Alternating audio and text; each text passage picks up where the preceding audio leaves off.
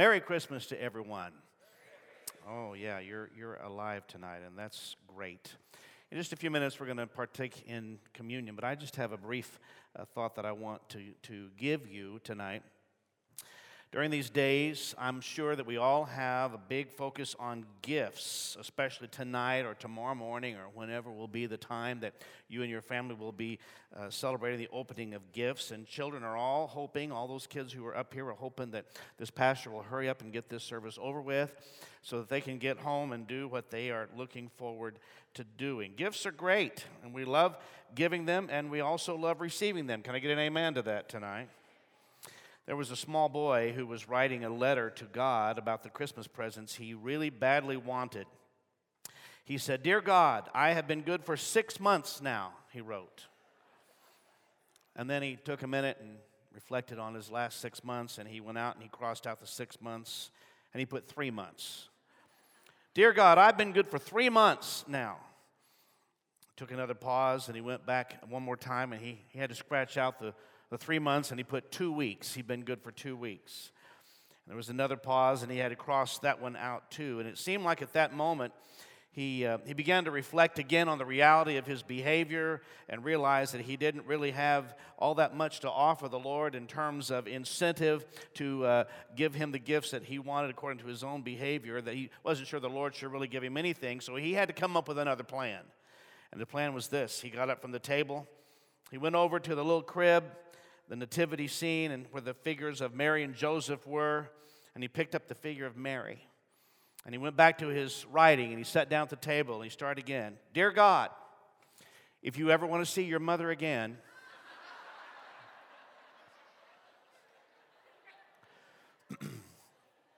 well, it's Christmas, which always seems to come with its challenges. Even though we passionately love this season, most people that you ask will tell you that Christmas is their most, most wonderful time of the year, their favorite time of the year. And I, I have to confess to you that I've had somewhat of an ongoing battle over the years with those with little Christmas lights.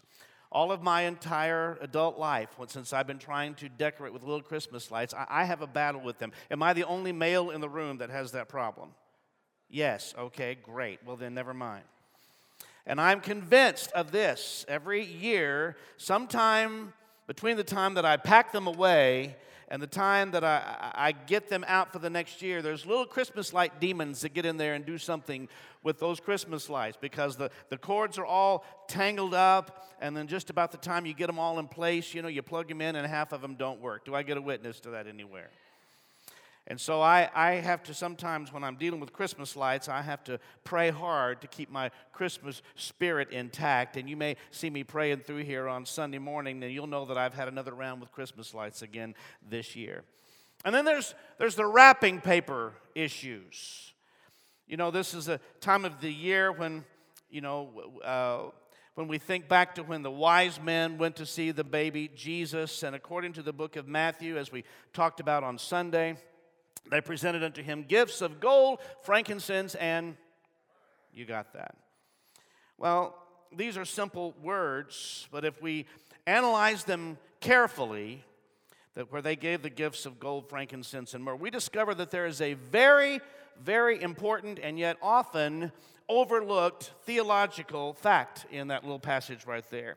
It is this in that account, there is no mention of wrapping paper, none whatsoever.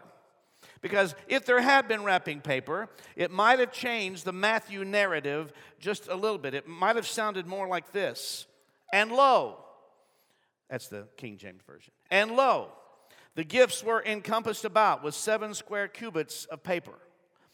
And the paper was covered within and without with pictures of Frosty, a man of snow.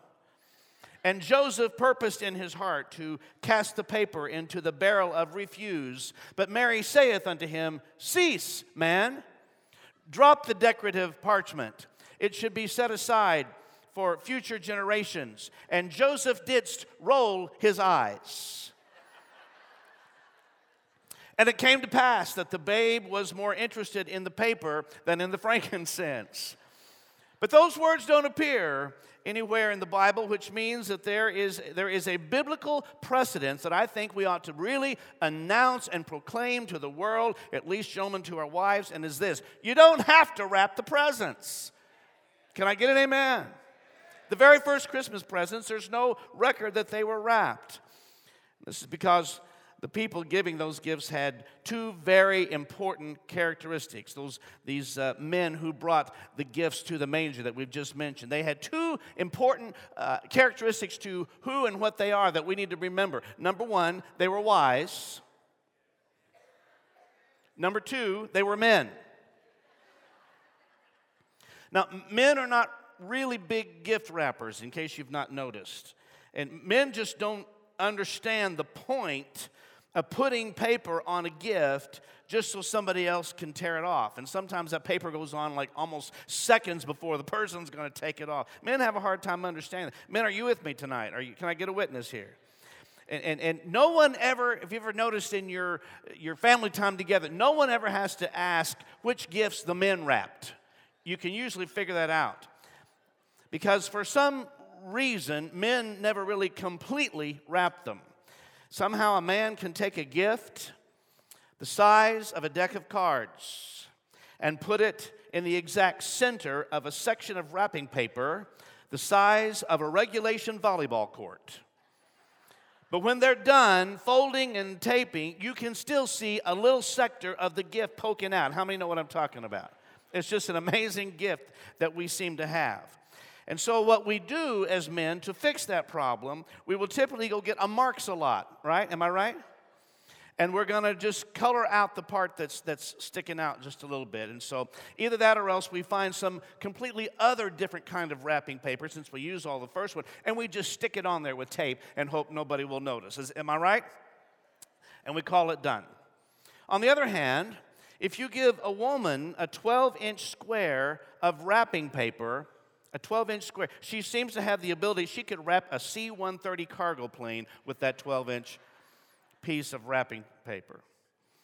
Well, man uh, may not know much about wrapping, but man has learned all that he knows about giving from God. How many of you know we have a giving God? Amen. God is the original giver, and he is still in the giving business. And just to help us recall tonight, just to kind of put this into perspective, how great is the giving nature of our God, I want to remind you of a couple things. And let me just tell you that a theme for me this entire Christmas season has really been very simply this how great is our God? Somehow, in the expanse of this Christmas season and all that it has become, it has just reminded me in more poignant ways than ever before that our God is great and He's greatly to be praised. If we truly see the Christmas season for all that it is and all, the, the, the, all that it holds for us, an impact and meaning, it should absolutely cause us to say, Lord, I want to give you all the praise. I want to give you all the glory because you are a great God. Are you with me tonight, church, on that?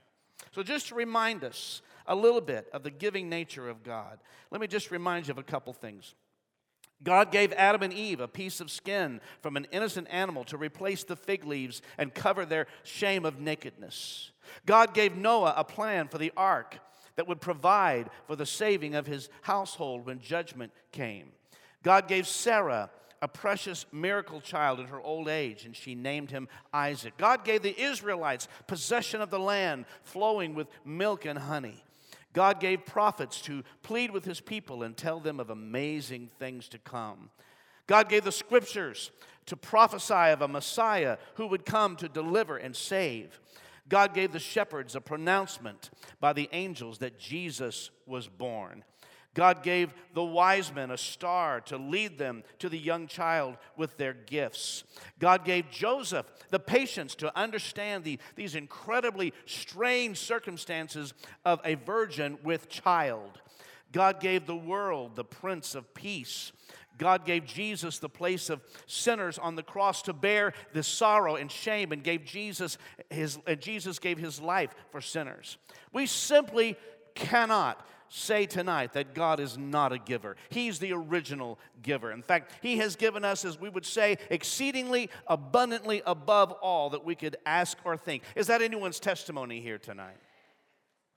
Well, I, you know, I don't know about you, as I, as I mentioned a while ago, the Christmas season for me this year has been such a reminder of how great our God is. And I've used this illustration twice already, and I, I have yet to really deliver it with the impact that it has had on my own heart and my own soul. And I'm going to I'm going to say it again one more time because something about when I truly grasp this whole idea, it blows my mind in reminding me how great God is and what a great giver He is. When we understand that the, in the greatness of our God, who but God could look through trillions of miles and find our planet?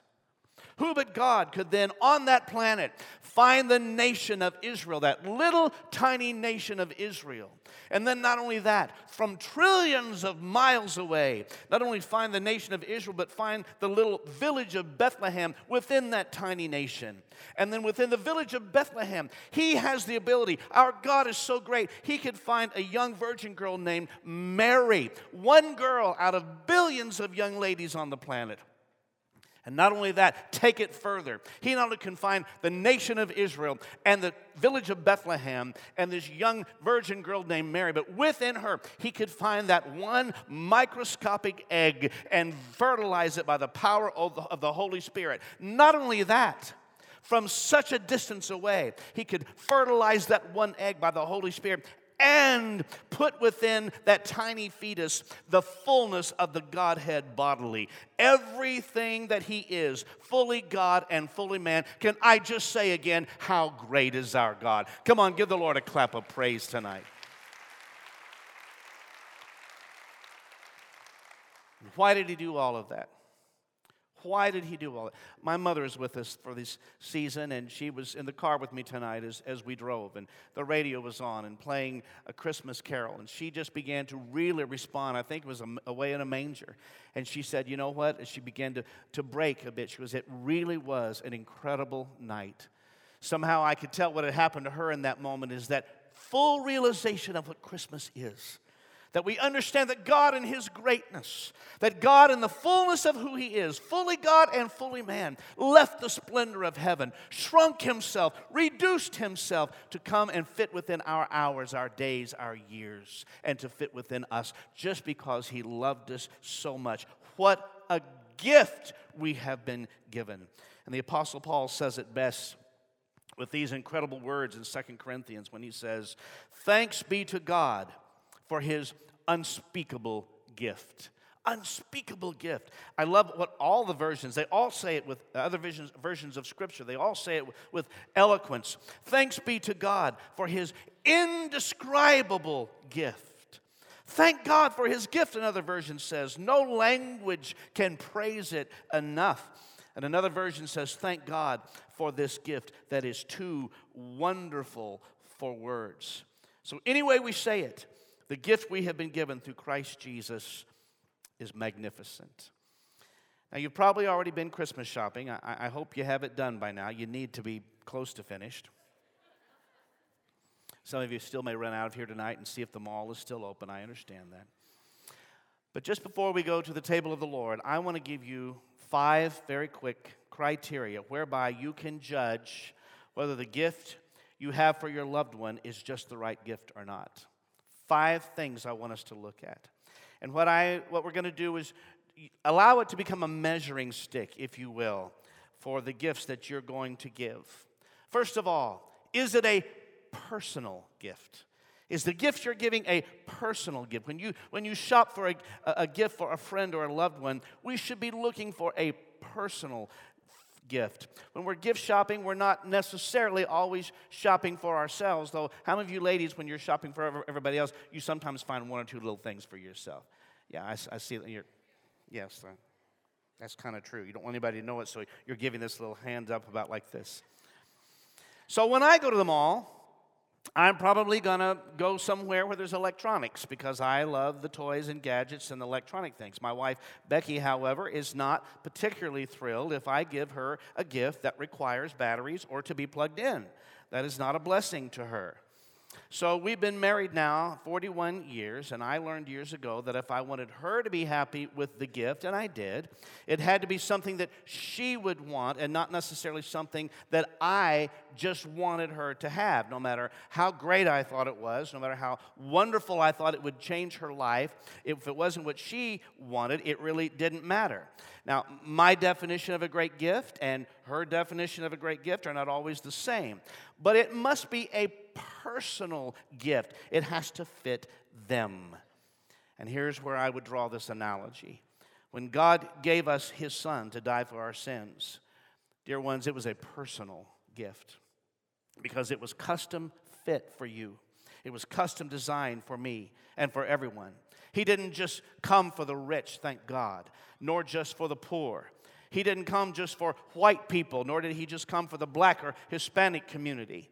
He didn't come just for Americans, but He came for the world. God so loved the world that He gave His only begotten Son. And in so doing, he made it a personal gift for you because think of it this way He knew exactly how you would suffer, and yet he came to be your healer. He knew exactly in your life how you would be tempted, and the, the personalized gift for you, he came to be your deliverer, even in times of temptation. He knew exactly when you would be lonely, and he came to be your friend that sticks closer than a brother.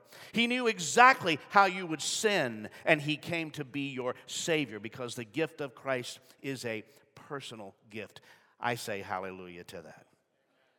It's not only a personal gift, it's a practical gift. Now, every year, Becky and I will say the same thing as the Christmas season is coming on. We say, you know, this year we, we really need to scale back. We say this every year. We're going to keep it more, more we're going to keep it more simple. We're just not going to go crazy. How many of you couples say something like that to each other? You know, you realize how it was last year, and it just seems like it gets more and more out of control. And so we kind of make this little decision. We say the same thing every year. We're going to just keep it simple. We're going to keep it practical. However, my idea of practical and hers are not necessarily the same because she might say practical sounds like this. She might say, you know, this year, let's give each other really practical gifts like socks and a fur coat. That would be practical in her way of thinking. And you figure out who's going to get the socks, okay? Now, we've all received gifts that are anything but practical. You know, the ones that when you get them, you put on a, a, sort of a fake smile and you say something like, oh, it's just what I've always, just what I've always wanted. And you know good and well that that thing is either going straight in the trash or in the next garage sale. That's just the way it works. We've all gotten these gifts that are not necessarily practical. But I want to tell you this the gift of Jesus is a practical gift because he's someone that we need. We sing the song, and we have sung the song over the years I need you more, more than yesterday. Lord, I need you more even than my words can say. Because the truth is this He is the practical gift for us. We need His presence, we need His power, we need His protection, we need His provision. The fact is this we just need Jesus. We need Jesus in every aspect of our lives. And all of those things that I just mentioned, that's just for this life. The practicality of the gift of Jesus is this we not only have all of those things in this life, but He's given us eternal life to be with Him forever and ever. And that, my friends, qualifies as a practical gift. And when we're giving a gift, we want it to be a pleasing gift. When receiving a gift, we want, uh, we want the recipient of that gift to, that we want to be happy with, we want to be pleased with it. So, gentlemen, giving your wife a new vacuum sweeper might be practical, but it's not necessarily pleasing. And all the women said, Now, ladies, you might give him a fruitcake, but he's going to feed it to the dog and pray that the dog likes it and will eat it before you see that. That's just the way it is. Now, God gave us the most pleasing gift we could ever ask for in the gift of His Son, and what more could we ask for? You know, we don't we don't really need all the stuff we have on our Christmas lists. The only real need uh, any of us have is salvation. And the words from the old song are still true that I sang many, many years ago. Only Jesus can satisfy your soul. The only one that's truly pleasing is Jesus. The only gift that can truly make a difference in your life is Jesus. Only He can take a heart and make it whole. You see, if our greatest need had been for information, God would have sent us an educator. If our greatest need had been for technology, He would have sent us a scientist. If our greatest need had been money, the gift God would have given us would, be, would have been an economist. If our greatest need had been pleasure, He would have sent us an entertainer. But our greatest need was for forgiveness. And so, thank God, He sent us a Savior. Can you say amen to that? And oh, what a pleasing gift that is. And His gift is a permanent gift. The gifts that we give should be something that is of lasting value, not something cheaply made that will fall apart the first day that it's used. And it should be something that will at least keep the interest of the recipient long beyond Christmas Day alone. Our gifts we give should have a permanent nature to us because, to them because God gave us the permanent gift of eternal life. John in his gospel, chapter 10, says this I give them eternal life, and they will never perish. No one can snatch them away from me. For my Father has given them to me, and he is more powerful than anyone else. No one can snatch them from the Father's hand. It is a gift that is permanent. What an incredible promise and truth. Jesus laid down his own life so that you, can, I, you and I could have a permanent gift, not a temporary one. This salvation is not just something that we have for a while and then it's gone. We not only have it for this life, but we have it for the life to come. And he wrapped himself in human flesh and took on the form of man. He bore our sins and took our shame. The King of all kings was born in a little stable. And what a welcome to our earth that we gave him. And he did it all so that we could have a permanent gift. And lastly, is this our gift is a purchased gift. Let me just recommend to you it's always a good idea to purchase the gift that you're going to buy and not just walk outside of the store with it. That's always better if you go ahead and go to the cashier and you purchase it and you pay for it. That doesn't work out well if you try it the other way. However, I want to remind you of this Jesus has already purchased the greatest gift for us with his blood in the gift of his salvation. Is anyone in the room tonight thankful that you have been bought with the blood of the Lord Jesus Christ? Ushers, come serve the people. We're going to go to the table of the Lord before we dismiss tonight.